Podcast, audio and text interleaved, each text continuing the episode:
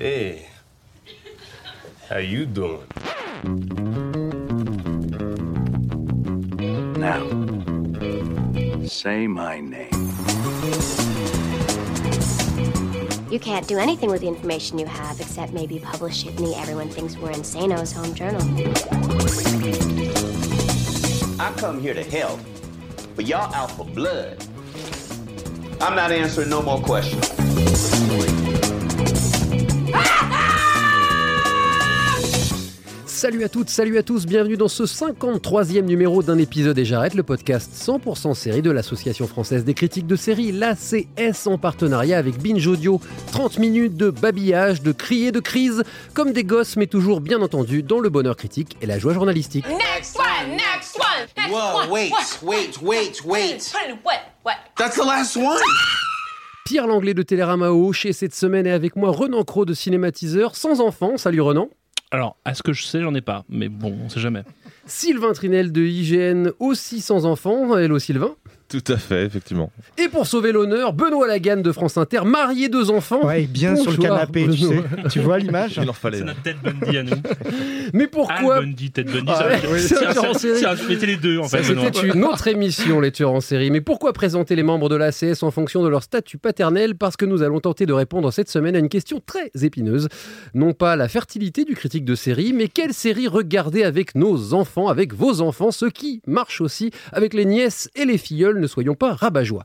Qu'est-ce qui fait qu'une série est visible pour les plus jeunes? Y a-t-il autre chose que des dessins animés pour les 7-15 ans? Que voir si l'on veut planter toute la famille devant le petit écran? On en débat tout de suite dans un épisode et j'arrête. Après avoir appris que leurs parents avaient péri dans un terrible incendie, les enfants Baudelaire ont vécu quantité d'aventures palpitantes dans toutes sortes d'endroits. Je viens de les déposer dans un pensionnat. Je sais tout de vous, jeunes gens. Vous avez été ballottés de tuteur en tuteur et l'adversité s'est acharnée sur votre sort. J'ai bien peur que vous ne deviez habiter dans une petite cahute en tôle. Des crabes qui chahutent dans notre cahute. Nos parents faisaient partie d'un groupe. C'est peut-être l'explication à cette série d'événements dramatiques. Voyons ce qu'on peut y trouver. Le conte Olaf est à nos trousses. Suis-je une vision de cauchemar? Avant de tenter un remake de Trois hommes et un couffin sériel, messieurs, mettons de copie, pardon, de côté notre fibre paternelle et usons de notre fibre critique. Trois séries sortent ces jours-ci, en l'occurrence deux pour commencer, dont les héros sont des enfants, au moins en partie, viennent de sortir le jour même, le 30 mars, deux séries qu'on peut qualifier de jeunesse, j'ai mis des guillemets, mais qui ne sont pas dans la catégorie interdite aux parents. On va voir d'ailleurs si c'est le cas. The Dangerous Book for Boys sur Amazon Prime Video, la saison 2 des désastreuses aventures des orphelins Baudelaire sur Netflix. Faut-il les recommander? Et en particulier pour un jeune public, puisque c'est notre sujet du jour. Commençons par The Dangerous Book for Boys. Sylvain, je crois que nous sommes euh, les joyeux à avoir vu cette série qui est donc euh, vient d'arriver sur Amazon, qui a été très peu, euh, en tout cas, annoncée. Enfin, ça, c'est pas un gros événement. Et pourtant, pour la remettre en contexte, on peut quand même donner un nom qui se cache derrière cette série, Sylvain. Aucun Brian Aucun. Cranston, rien que Ah, ça. mais oui, Eh oui, c'est une série créée et scénarisée en tout cas pour ses premiers épisodes par Brian Cranston, qui a racheté ce livre qui n'existe pas en France, sauf erreur de ma part, qui est une sorte de manuel de, de choses à faire, de construire une cabane, d'allumer un feu, de trouver le, le- la direction grâce aux étoiles, tout un tas de choses pour les enfants. Euh, Ça, on dirait un peu copain des bois, copain des forêts, tout ça, là, quand Voilà. tu, me, tu me le racontes. Ben, c'est Ça un vous peu parle ça. pas, copain des Si bois c'était aux éditions Milan. Bah, merci, Benoît. gens Voilà. Je me souviens aussi. Et donc, c'est transformé en histoire, euh, pour la pitcher rapidement, où euh, après son décès, un père de famille a laissé à ses enfants, à ses trois enfants, un livre, ce Dangerous Book for Boys, avec plein d'histoires dedans, plein de, euh, de, de récits, de choses à faire, etc. Et un des gamins, le plus jeune, le plus fantasque, va lire ce livre et s'évader euh, dans un monde qui est plus, plutôt dans sa tête. Euh, et donc, la série questionne le deuil, comment l'imaginaire peut amener les enfants à aller de l'avant, et puis quand même cette envie de décrocher des écrans, puisque euh, la série, et on, parlera aussi des orphelins Baudelaire, a aussi un petit peu cette thématique-là, se paye régulièrement la tête de la série. Alors, peut-être d'abord, euh, Sylvain, ton avis sur ce Dangerous Book for Boys. Alors, on a tous passé l'âge, a priori, de s'at- de s'attacher, en tout cas de, de s'identifier aux héros, mais qu'est-ce que tu en as pensé? Euh, et ben du coup, alors effectivement, quand tu parles du fait qu'ils n'ont pas du tout communiqué dessus, à part la date de sortie début mars, les news sont pas ouf autour de, de, cette série-là. Moi, je dois avouer que j'ai pas été euh, surpris. J'avais eu du coup la bande-annonce euh, bah, juste avant de la regarder parce que j'ai vu que le premier épisode. Et en fait, euh, en voyant la bande-annonce, je m'attendais à quelque chose un peu dans le style de Parenthood, ce genre de série très euh, très familiale, mais en même temps qui parle un peu à tout le monde. Il y, a un Et petit, il y a un petit côté quand même, il y a un petit côté Malcolm, sachant que Cranston vient de Malcolm. Je trouve moi qu'il a pas oublié d'où il vient. Et effectivement, je l'ai noté sur mes notes. Tu, tu, tu... on- nous sommes, nous sommes d'accord là-dessus, notamment au niveau de la relation des gamins et un petit peu avec la mère, même si on n'en est pas au même niveau que Malcolm. Et- Faut quand même dire qu'il y a deux des gamins, les deux autres sont quand même relativement des abrutis. Voilà, il y, a- il y il y un- il y a un malin, un rêveur qui est presque considéré d'ailleurs comme quelqu'un qui a décroché de la réalité, et les adultes s'inquiètent pour lui, et il y a les deux autres qui sont des abrutis finis qui ne s'excitent que sur leur console de jeu. Et, et en même temps, euh, tu, tu parlais voilà de, de, de la question du deuil qui est portée par cette série. Euh, moi, du coup, le fait que ce soit peut-être un peu trop gentillet, ça, ça pas véritablement au fond des choses, en tout cas pour le pilote, évidemment, euh, m'a- un petit peu gêné. C'est trop gentil, trop mignon. Tu vois, je te disais euh, dans l'escalier tout à l'heure euh, du studio, c'était c'était trop trop mignon. Ça, moi, je m'attendais à une série qui fasse pas pleurer, mais en tout cas qui questionne davantage, vraiment encore plus euh, sur la question du deuil pour que le- l'enfant qui va peut-être regarder cette série le comprenne un peu plus. Alors Benoît. moi je n'ai pas vu euh, cette série, donc je peux pas parler de la série à proprement parler, mais la question que tu soulèves est une question intéressante dans la globalité des séries pour la jeunesse, c'est qu'elles sont beaucoup plus difficiles à, pour aborder de façon frontale et en profondeur tout de suite des sujets. La grande force des séries familiales, et moi je vois, je l'expérimente en regardant avec mes enfants, c'est de voir comment les thématiques doivent être au départ survolées tout doucement, tout doucement, et c'est par dose homéopathique que ça arrive. Donc il faut attendre, je pense, plusieurs épisodes pour voir. Mais il y a toujours effectivement cette, cette sensation quand on voit ces séries que ça manque pour nous adultes de, de fond. Quoi. Mais justement, moi, c'est en arrivant sur le quatrième épisode, j'en ai vu quatre, que j'ai commencé à me dire, ouais, il y a quelque chose de touchant, de juste, voire de, de très sombre dans cette histoire-là, quand même. T'es en train de nous vendre le This Is Us pour, This This Is Us pour enfants, c'est ça? Ouais, non, j'irai pas jusque-là. Mais, mais c'est vrai qu'il y a quelque chose, moi, de touchant dans la simplicité, dans le côté un peu carton-pâte, parce qu'on part pas dans des aventures extraordinaires, c'est des petites séquences. Dans le côté un peu bricolo, et dans cet appel que fait d'ailleurs le gamin qui joue le personnage principal est hyper bon. Enfin, il, a, il a même pas 10 ans, il a déjà fait 50 rôles. C'est une sorte de génie euh, un, peu, euh, un peu flippant, hein, faut le dire sim- simplement. Les, jeunes acteurs comme ça, des fois, c'est un peu inquiétant. Il y, a- une très belle mélancolie qui, se, qui, se- qui sort de l'ensemble. Mais c'est pas non plus une série qui est bouleversante. Ça aurait pu l'être. Parce qu'il y a des effets quand on regarde ces séries euh, dites pour la jeunesse, mais enfin pas que pour la jeunesse, pour la famille, mais notamment pour, pour la jeunesse, c'est qu'il y a une identification. Nous, l'identification, on la connaît avec des héros de série, mais alors pour les enfants, c'est dix fois plus violent l'identification. Donc s'il y en a trop, à un moment donné, il y a, il y a quelque chose qui, qui peut se fermer. Et par exemple, euh, tu évoquais les enfants Baudelaire. Typiquement, les enfants Baudelaire, quand on regarde ça, les enfants ont l'impression d'être sur un manège, euh, à tel point qu'au final, euh, là, même moi, je suis sur le manège et je me dis, mais où ça nous mène, quoi? Et personne, finalement, s'accroche vraiment à Ouais. l'univers. Alors justement, parlons-en des enfants Baudelaire. Deuxième saison vient d'arriver aussi sur Netflix, même timing. Que dire des enfants Baudelaire Alors spécifiquement de la deuxième saison, si vous voulez mettre un petit peu en profondeur, même si de ce que j'ai vu de la deuxième saison, on reste à peu près dans la tonalité de la première. Il n'y a pas une grande révolution quand même. Hein. C'est pas. Moi, j'ai un vrai problème avec cette série parce qu'on me vend ça comme une série pour enfants et j'ai plutôt l'impression que c'est une série pour adultes dégénérés, ce qui n'est pas exactement la même chose. Globalement, qui serait plutôt moi, c'est-à-dire c'est ultra camp, ultra Broadway, ultra carton pâte. C'est une, serait une sorte de, de Ryan Murphy un peu glucose. Je- franchement, je suis assez d'accord avec ce que dit Benoît, c'est-à-dire qu'on on regarde cette série, un peu, ouais, effectivement, le côté roller coaster, donc c'est à la fois méta, ironique, le personnage nous parle, il y a de la distance. Je pense que les gamins comprennent vraiment rien du tout. Oui, il y a trop de références. Il y a trop de euh, références, il y a trop de distance surtout, et, et un procédé qui est un procédé d'ironie. Et je suis pas sûr qu'à 5-6 ans, l'ironie, on la comprend vraiment. Ouais. Et même C'est moi, un ma fille, moi, ma fille a 8 ans quand elle a commencé à le regarder, je crois que c'était il y a 8 ans, elle avait 8 ans, oui, quand euh, on a regardé. Au bout de 3 épisodes, elle a abandonné. hein. Elle me demandait pas de, de regarder. hein, Parce que ce, ce côté, moi j'avais le mot cynique qui revenait aussi, parce qu'il y a tout, il y a, un, y a un décalage permanent, beaucoup d'humour noir. Le personnage de Neil Patrick Harris prend quand même énormément de place. Il y a des longues il- scènes où il, il fait un show toute la place. incroyable. Reste que les héros sont des gamins, qu'ils sont eux, d'une certaine façon, aussi une forme d'encouragement à l'intelligence, à être malin, etc., qui s'adresse qu'aux parents, selon vous. Les enfants Ouais. ne peuvent pas le saisir. On est à ça. la frontière entre le, le- la série pour enfants et ce qu'on appelle le young adulte quand même. C'est-à-dire que ces personnages doivent, sont quand même très confrontés. Et- Benoît disait que justement la noirceur dans les séries pour enfants, elle était homéopathique. Là, elle est quand même, c'est bazooka. hein. C'est-à-dire que ça va très vite. C'est très cartoon. Ça, c'est plutôt rigolo. Et ça fait beaucoup penser notamment au cinéma des années 60 euh, américain, les Black Edwards, tout ça, où il y avait plein de gags, plein d'effets visuels. Sauf que je suis sûr que c'est complètement anachronique pour les enfants aujourd'hui. C'est-à-dire que ça, ça ne, ça ne touche à rien. Il- Vraiment, je pense que les, les seuls euh, gamins auxquels ça peut plaire, c'est ceux qui sont inscrits en cours de théâtre et qui lisent Shakespeare, quoi. C'est vraiment. Oui, et puis c'est et puis c'est du Amélie Poulain sans la gentillesse. Ouais, et ça. donc du coup, euh, quand les enfants ils regardent du Amélie Poulain ou des choses comme ça, ça passe encore parce qu'il y a la gentillesse. Là, euh, ils ont juste envie de les claquer, les gamins. Ils Mm. se reconnaissent pas en eux. Alors, ces, ces deux séries ont plus de points communs que ce qu'on vient de dire, à commencer par le fait qu'elles sont des adaptations de best-sellers, alors dans deux genres très différents. Euh, qui, série télé, incite les gens à éteindre la télé pour lire des bouquins Quand même, dans l'un comme dans l'autre, le livre est élevé. Euh, dans la deuxième saison des. Orphelins Baudelaire, le livre joue un rôle central, la bibliothèque joue un rôle central. Dans The Dangerous Book for Boys, c'est littéralement éteignez-moi ces portables et ces tablettes et allez-moi lire et allez lire un bon bouquin. Sauf que le livre est en fait associé par ricochet à la fiction et la fiction est associée en fait à la télévision. C'est-à-dire que c'est pas un- un- une ode au livre, c'est une ode à la fiction. Et qui produit aujourd'hui de la fiction en masse? La télévision. Donc en fait le, le système il est un peu décalé. Dans les orphelins Baudelaire, effectivement, le, le- le livre, parce que ce sont donc des livres au départ, et puis même c'est un texte écrit, hein, ce sont les Moni Qui nous racontent cette histoire-là. Il y a un côté euh, Dickens déviant un peu dans, cette histoire.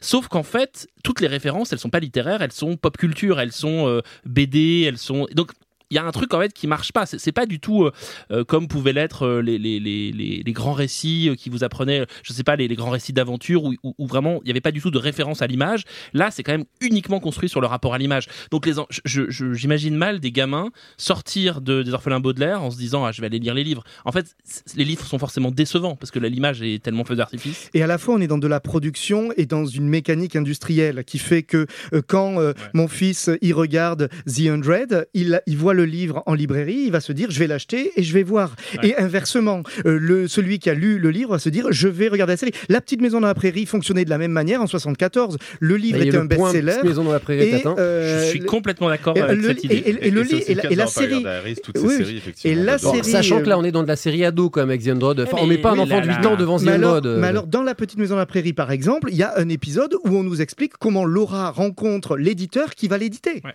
Enfin, c'est montré dans la série. Donc, et on dit bien, on montre le livre, on voit même une gamine courir vers une librairie. Alors, ceci étant dit, est-ce que ces deux séries dont on vient de parler, et plus globalement les séries qui s'adressent à la jeunesse, sont des incitations à l'imaginaire et à dépasser la lobotomie télévisuelle, comme diraient ceux qui s'opposent au visionnage de séries télé? Sylvain Oui, évidemment. Évidemment, parce que le, le, le- enfin, tu vois, je, je prends, je prends l'exemple de, de- des orphelins Baudelaire. Pour moi, ça, ça, ça amène à l'imagination, mais peut-être pas autant que, euh, que, que ne va l'avoir l'adulte. En tout cas, sur ces séries-là, je pense que euh, le, le- cette prouesse, en quelque sorte, euh, Amazon y arrive mieux avec The, Danger- The Dangerous Books for Boys. Pas facile Parce à que, dire. hein. ouais, pas facile, effectivement. parce que bah, c'est des toutes petites scénettes. Alors que Baudelaire, ça va être effectivement des montagnes russes constantes avec un Neil Patrick Harris qui, qui rayonne dans cette série. C'est vraiment une série pour lui. Tu, tu disais que les enfants étaient les héros. Pas vraiment, c'est bien ça le problème, justement, et c'est ce qui fait que la série pas vraiment une série pour enfants.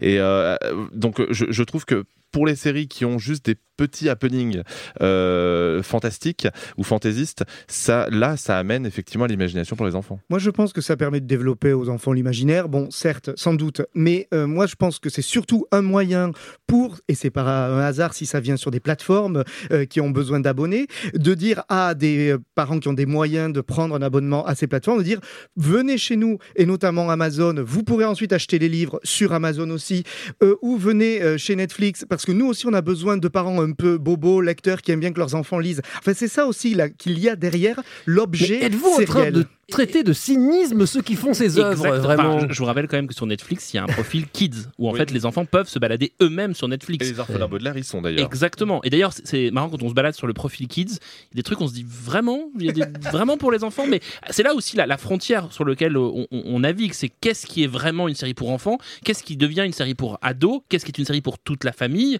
Euh, C'est la question qu'on essaie, par exemple, on essaie de répondre aujourd'hui, aujourd'hui. si- bah, mais je suis bien content d'être venu. Il y a quand même un truc sur le cinéma. Aujourd'hui, par exemple, Star Wars est devenu un, un film pour toute la famille. Disney le vend comme un film pour toute la famille et fait en sorte que ce soit considéré comme un film pour toute la famille. Alors qu'à la base, ça m'a fait flipper quand j'étais gosse. Mais moi. surtout aujourd'hui, je sais pas si vous avez vu les derniers, c'est quand même assez violent. Il y a des gens qui se font découper, voilà. Euh, tu as un, un bébé vide sur ton sur ton sur ton t-shirt.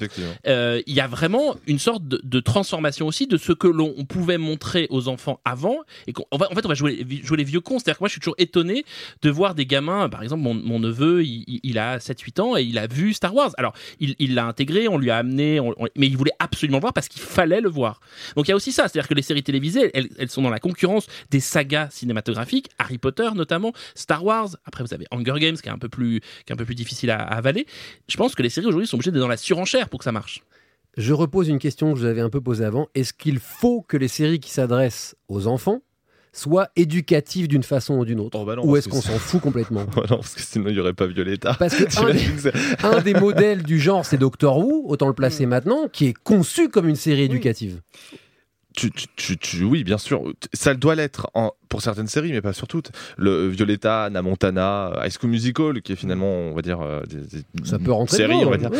Euh, c'est- des séries qui ne sont pas du tout éducatives. Elles vont peut-être amener le- l'enfant à, être, euh, à adhérer aux, aux- aux séries humoristiques. Mais après, oui, tu vois là, le- justement, la série d'Amazon ou Baudelaire, celles-ci seront peut-être petit- un petit peu plus éducatives, même si le mot est peut-être un peu trop. Non, mais c'est euh, pas forcément éducatif. Il y a, y a- y a deux des séries euh, pour, la- pour le public jeune peu, peuvent être éducatives, mais elles sont surtout souvent morales. Et, et c'est la question de la moralité qui se pose.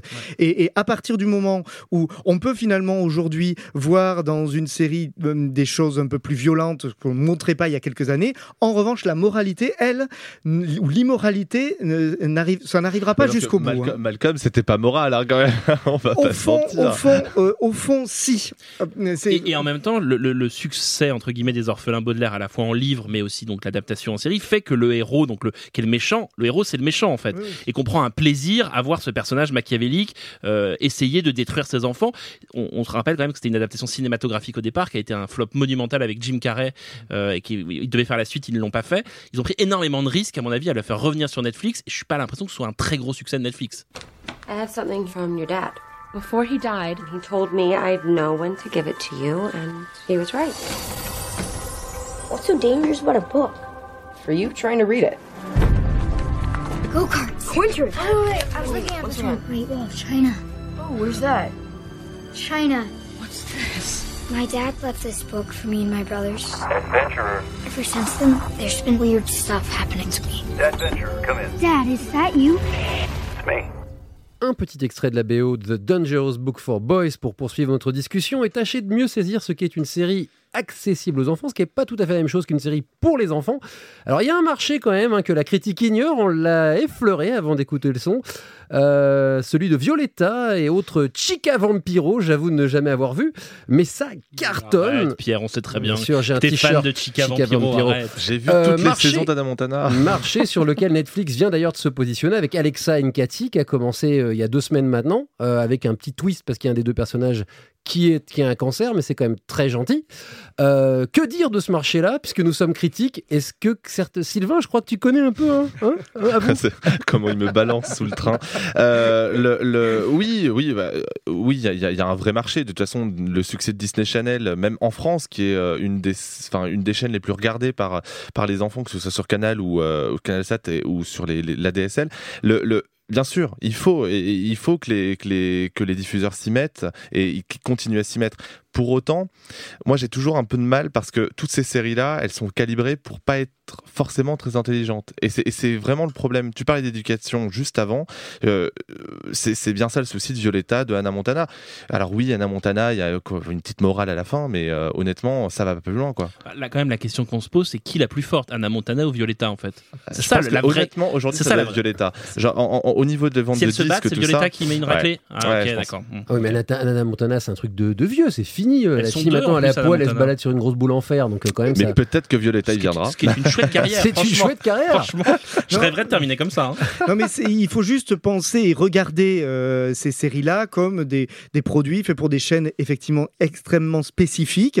Euh, moi, quand, quand je zappe, par exemple, avec ma fille sur des séries de, de Nickelodeon, par exemple, où il y a des... Autre chaîne pour enfants. Voilà, où il y a des sitcoms autour, je ne pourrais pas vous donner les titres parce qu'il y en a, il y en a un paquet, mais notamment, j'ai en tête comme ça une série avec deux, deux filles qui sont un peu malines, qui créent des jeux vidéo et euh, qui vivent chez un rappeur. Et il y a le rappeur qui est un espèce de mec lourdingue qui vient Ça faire a des blagounettes. super bien.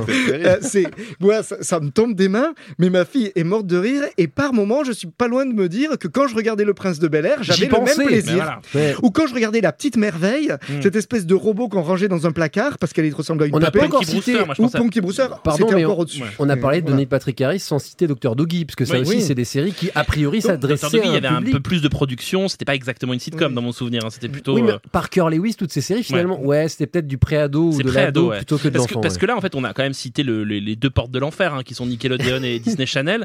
Euh, je pense qu'on déjà, on n'est pas le public, et je pense que c'est très compliqué pour nous de voir exactement comment on peut voir ces séries à cet âge-là. Comme tu dis, ta fille voit quelque chose que toi tu ne vois pas. Ça veut pas dire que le public est débile. Ça veut dire qu'il y a un rythme, il y a une structure, il y a un humour aussi, qui est un humour à, à un âge C'est- précis. Très très difficile de critiquer ça quand on est adulte. Faut dire Oui. les choses. C'est Oui, mais- très difficile parce qu'on on se retrouve à être nécessairement un peu méprisant, quoi. Parce qu'on a Pas- pas regard forcément. d'adulte. Je, je, je suis pas d'accord avec ça. C'est qu'on peut, on peut critiquer. euh, Enfin, c'est pareil pour le cinéma. Les films d'animation aujourd'hui, dès que ça s'adresse, enfin, les, les, les, les salles, elles ont du mal avec les, les, les films d'animation qui ne sont pas pour les enfants et, euh, et du coup elles ne le diffusent pas et dès que c'est un film pour enfants si c'est pas un Pixar il va forcément y avoir des blagues de prout et compagnie et c'est exactement la même chose pour Ouais, les séries Sauf les que ce qui est compliqué enfants. avec ce type de sitcom, c'est qu'il y a beaucoup d'épisodes et qu'on peut se rendre compte de la qualité ou de la nullité globale de la série que si on regarde beaucoup, beaucoup, beaucoup d'épisodes de ce genre.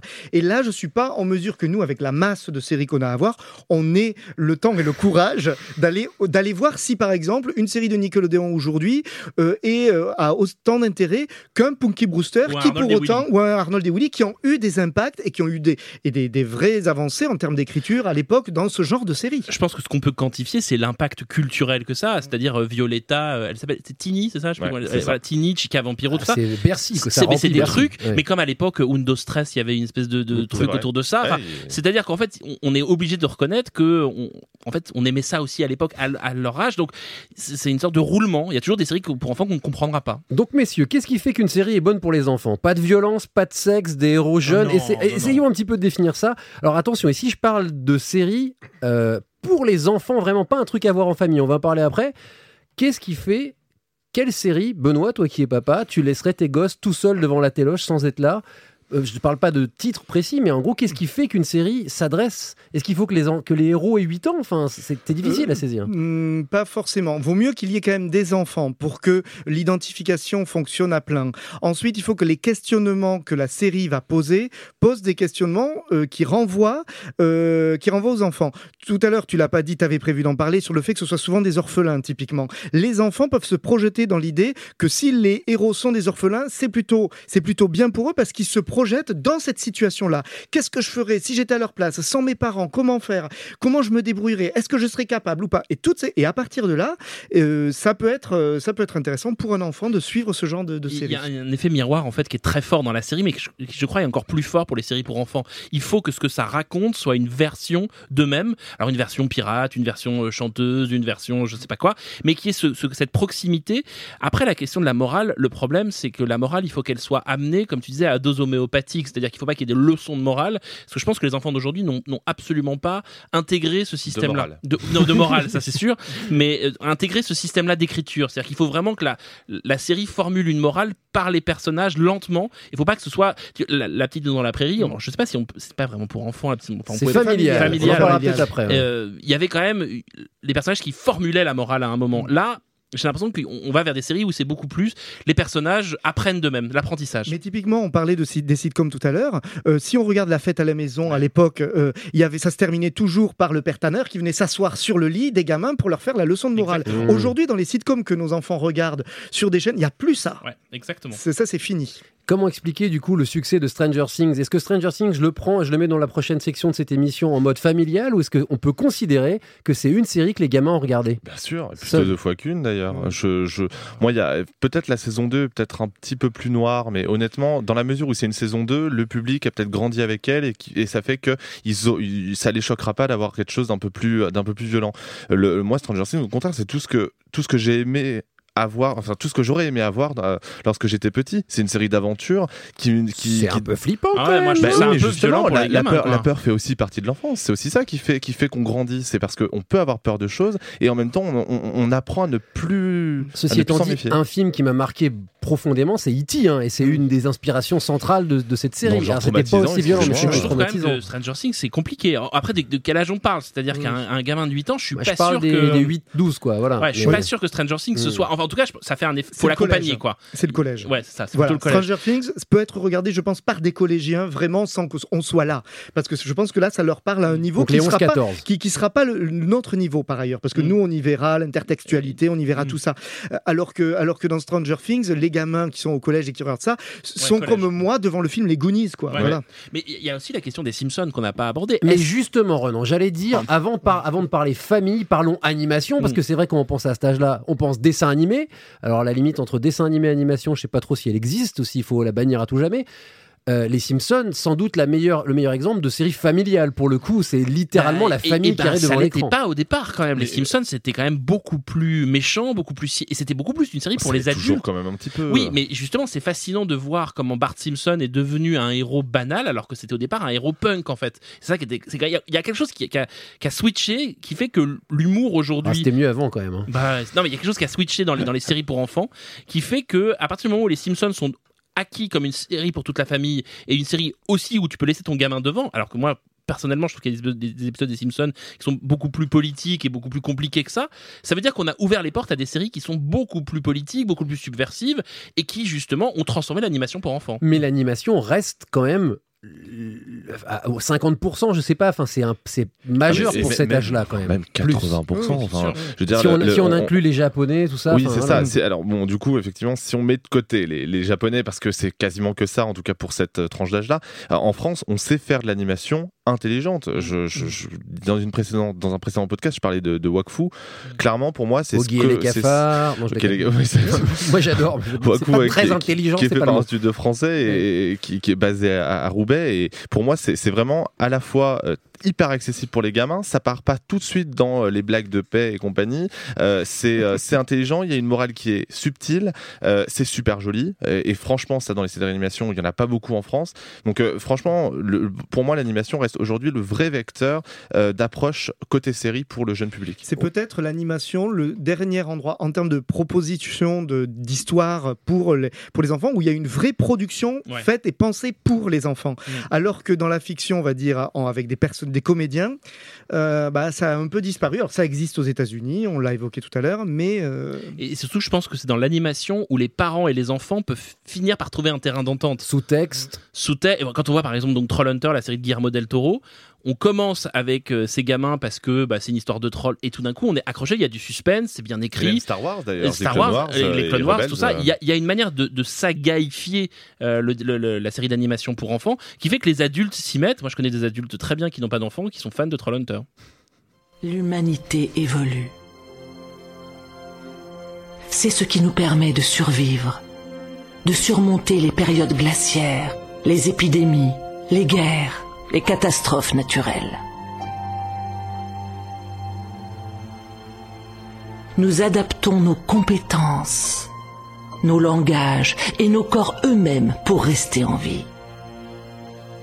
La Terre est notre berceau, mais nous n'y serons chez nous que tant qu'elle nous gardera en sécurité. Lorsque ce monde ne répondra plus à nos besoins. Une nouvelle planète, une nouvelle colonie, une nouvelle chance. Un extrait de La Guiche de Perdu dans l'espace, autre série Netflix à venir le 13 avril, mais celle-là pour le coup 100% familiale puisque c'est l'histoire de maman, papa et les trois enfants Robinson coincés sur une, planète hostile. Avant qu'on en débatte, quel quelqu'un pour nous dire de quoi ça cause et d'où ça vient Parce que oui, c'est un remake. Allez, au hasard, Benoît, euh, l'historien attitré de la CS. Alors, c'est une série des années 60 au départ. Euh, c'est une série, en fait, ça, je suis allé vérifier parce que j'avais, j'avais un doute, mais c'est juste, ça arrive avant Star Trek, en gros. Ça arrive en 65. C'est euh, le personnage principal, c'est quand même Guy Williams qui incarnait Zorro jusque-là à la télévision. Donc, pour dire un peu ce que la CBS attendait de, de Perdu dans l'espace, c'était quand même le truc énorme. hein. On avait Zorro qui allait partir dans l'espace, qui allait été le père Robinson. Donc, ça, c'était énorme. Et ça a plutôt bien fonctionné auprès du public. Ça a duré trois saisons. Il y a eu quand même une 80 épisodes, plus de 80 épisodes. Ça a marqué vraiment l'imaginaire. Ça a d'autant plus marqué l'imaginaire que ça fait partie de ces séries qui repassent beaucoup dans les après-midi, en permanence à la télévision. Euh, je sais pas encore aujourd'hui, mais il y a, il y a 10 ans, ça repassait encore. Euh, donc ça, ça, a vraiment, ça a vraiment marqué. Alors, c'est l'histoire d'une famille. c'est l'histoire d'une famille. Alors c'est le, le livre au départ, Les Robinson Suisses, qui est un livre allemand. hein. Euh, Ça, il y a eu d'ailleurs une série euh, canadienne. animé, série aussi. Et voilà, et une série canadienne euh, qui a adapté Les Robinson Suisses. Moi, je l'ai vu. hein, ça passait dans Croque Vacances à l'époque, dans les années 80. Tu nous as perdu là. Voilà. Euh, et donc, c'était Croque Vacances, l'émission pour les enfants. Et euh, il y avait donc Les Robinson Suisses, qui était une série. Donc, mais bon, c'était un livre au départ de 1812, 1813, je crois. Euh, et donc, il y a ce livre-là qui euh, a été adapté euh, donc par les Américains sous la forme d'un space opera. Quoi. Voilà. Euh, c'est intéressant parce que c'est un. Alors, on va parler un peu stratégie, mais c'est un positionnement de Netflix sur un genre qui est en mode euh, quasi disparu. On parlait de la petite maison de la prairie, la grande série, la grande saga familiale, et on part, on part à l'aventure et tout. Renan, tu n'es pas Ah, d'accord. mais non, la grande saga familiale dans l'espace, c'est pas un genre qui a disparu. Ça s'appelle Star Wars et ça fait un énorme carton. On peut comparer Trek, Perdu Star dans l'espace euh, avec, avec, Star Wars. Ça me paraît quand même. Bah, euh, justement, le- le- leur, leur pari, c'est de faire ça, c'est de récupérer le public de Star Wars, d'avoir analysé la, la, la posi- le positionnement de Disney, qui est en gros, vraiment, encore une fois, ils ont positionné Star Wars en disant c'est un film pour toute la famille. Le fait que le film soit un beaucoup gouffre entre l'imaginaire de Star Wars et celui de Perdu dans l'espace. C'est- Ah, bah. On est plus proche de Star Trek pour le coup, mais que Star Trek, Oui. il n'est pas pour les enfants. Mais justement, c'est-à-dire que c'est une manière, en gros, de proposer aux enfants un dérivé de Star Wars, sans les guerres, tout ça, mais avec l'idée de la famille, l'idée de l'espace, de monde à explorer, de l'aventure. C'est vraiment très malin de la part de Netflix. Le peu qu'on en ait vu, c'est plutôt réussi. En tout cas, C'est oui, plutôt visuellement, divertissant. euh, puis il n'y a, pas- y a, pas un- y a pas un budget de ouf. Mm. Donc, du coup, euh, je, je suis très curieux. Les- les- La bande-annonce est très prometteuse en termes d'image, euh, mais à voir si le budget est pas juste concentré sur le pilote, parce que les images viennent. Ah, j'ai vu, quatre, épisodes, Ouais, moi. pareil. hein, donc, il n'y a, y a pas toujours des effets spéciaux renversants, mais c'est rythmé, on s'ennuie pas. en fait.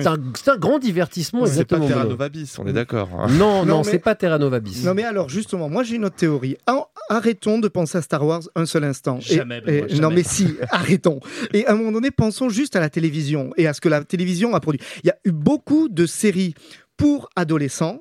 Euh, pour public adolescent adulte qui fonctionnaient sur ces registres-là. Et encore récemment, je parlais de The Undread euh, tout à l'heure, mais je pourrais parler de Falling Skies il y a quelques temps. Parce qu'on a vite oublié que. The Android, c'est un truc spatial Et, au départ. ouais, et ne parlons pas de Buffy contre les vampires, encore bien avant. Donc, il y avait une vraie tradition de séries euh, de genre euh, pour un public adulte-ado. Et là, là, ce qui est malin, c'est que je pense que les parents aujourd'hui qui ont euh, et qui étaient adolescents au moment de Buffy contre les vampires et de ce genre de séries ont peut-être envie de partager des univers en télévision avec, avec leurs enfants. Et moi, j'ai fait le test de euh, Lost in Space avec ma fille qui a 10 ans Donc perdu dans l'espace. perdu dans l'espace. Euh, je vraiment, je me suis quand j'ai en tant qu'adulte, après avoir vu les cinq é- épisodes, je me suis dit. Bon, c'est plutôt bien, c'est exactement ce que vous avez dit. Bon, de là à casser trois patins à un canard, faut pas pousser. Sauf que j'ai vu le regard de ma fille. Ben voilà. Et, au re- et, avec- quand, et je vois le regard de ma fille, et là je me dis, mais c'est génial, on est en train de vivre et de partager un truc ensemble, on en parle. Et, et ça, c'est ce que faisaient les séries type Petite Maison dans la Prairie ou autres, mais qui n'étaient pas dans le genre. Oui, on n'a pas un sous-texte quand même violent, violent dans Perdu dans l'espace. C'est, c'est mignon, mais ça dit pas grand-chose. Ah. Est-ce que je me trompe quand je pense en que fait, ces ça. C'est que ces séries-là doivent Oui, provoquer une discussion entre parents et enfants Si, Est-ce c'est- qu'elle l'amènera c'était- l'aventure déjà à la base euh, Mm. dans le, le genre des, de, de Perdu dans l'espace. C'est pas une série philosophique comme Star Trek, c'est plutôt une série d'aventure. Donc déjà euh, ça, il respecte, on va dire, le code de- du genre de ce qu'est Lost in Space. Par, par ailleurs, euh, si c'est une série qui fait penser, parce que euh, de euh, les enfants, ils sont trois. Euh, parmi ces trois, il y a quand même un enfant qui fait ami-ami avec un espèce de robot Bon, on sait pas trop ce que c'est, on sait pas trop s'il faut penser s'il est gentil, s'il est méchant. Il y a deux filles, dont une qui est vraiment un peu garçon manqué et qui prend des, des décisions sans trop réfléchir, l'autre qui réfléchit trop. Mais ça, les enfants, ils y pensent à ça en se disant, mais si j'étais dans cette condition-là, qu'est-ce que je ferais? Oui, c'est la survie en fait qui prend le relais de la fiction. Et c'est ça, ça marche La- très très bien. La survie et l'aventure peut-être, mais le, le- après ça reste malheureusement pour l'adulte qui regarde, ça reste cliché. C'est des, c'est des codes qui sont vus, vus et revus, et, et encore revus à des euh, milliers de fois. Et c'est- aussi le problème euh, de, de, de ce type de série. On, on le disait avec la série d'Amazon, c'est exactement la même chose Mais ici. je crois qu'il y a un petit plaisir vintage derrière tout ça quand même un peu. C'est-à-dire que c'est effectivement, on, on va pas vendre aux gens un truc extraordinairement révolutionnaire, mais il y a un petit plaisir de la série à la fois simple mais jamais simpliste. Et ça marche très très bien. Et je pense que c'est à mon avis ça la formule pour les séries pour toute la famille, une série qui soit simple mais qui évite une sorte de, de- de réduction simpliste des Et puis, il personnages. faut pas oublier que parfois ça peut être une première entrée en série. Et nous, on pense pas assez À ça. moi, je pense The Wire Euh, directement. non mais on pense, The on pense, Shield on pense fils, tu regarderas The Wire. Je pense pas assez à ça, et encore plus quand on examine ce genre de série familiale où il faut que nous on soit en terrain complètement connu euh, et que nos enfants découvrent quelque chose. Et, et là, le pari est extrêmement réussi à ce niveau-là. Alors une dernière question, qu'est-ce qu'on peut regarder avec ses enfants mais qui ne sont pas des séries pour enfants, alors euh, voire familiales, enfin en même temps familiale, elle l'est, mais je pensais à This Is Us, Benoît en a déjà parlé, de la possibilité de regarder cette série tous ensemble.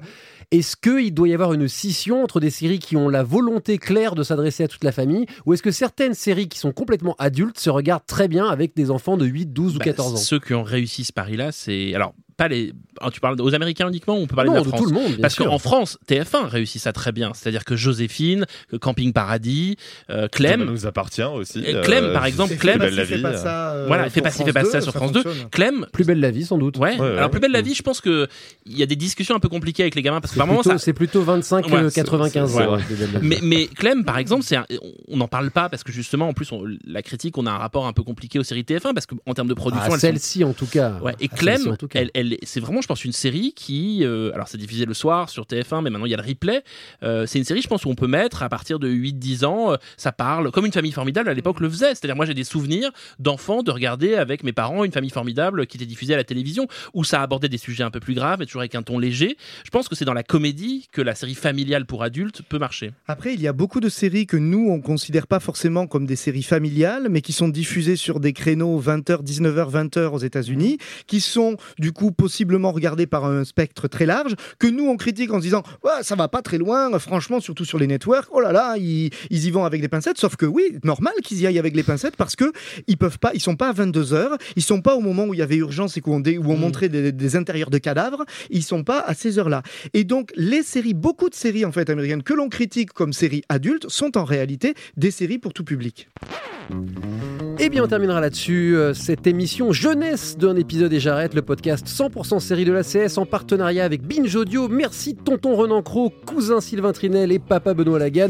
Merci aussi au responsable de la crèche cette semaine, Quentin, qui était à la technique. La semaine prochaine, l'émission sera déconseillée aux enfants puisqu'il y sera question du true crime, un genre qui s'inspire des faits divers en documentaire comme en fiction, de The Jinx à American Crime Story en passant par Making a Murderer. D'ici là, visitez nos pages Facebook et Twitter et faites-leur des bisous. Salut à toutes, salut à tous et à la semaine prochaine. Next one, next one, next one. Wait, wait, wait, wait. What? What? That's the last one.